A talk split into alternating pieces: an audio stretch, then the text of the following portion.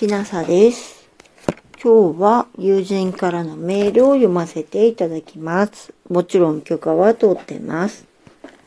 最後の激戦。日本政府は幼児でもわかるような無理を言っています。Oh my god. ミサイルが落下すると地表激突地の速度はマッハ10ぐらいになりますので、衝撃エネルギーだけで厚さ5メートルのコンクリートを粉砕します。その上発射を確認してから5分で上空へ到達します。さて、政府が言うには頑丈な建物か地下室へ避難。そこで質問。あなたはこんなところへ5分で避難できますか？もしあなたが聞いていらっしゃるのが夜でしたら、よく眠れますようにおやすみなさい。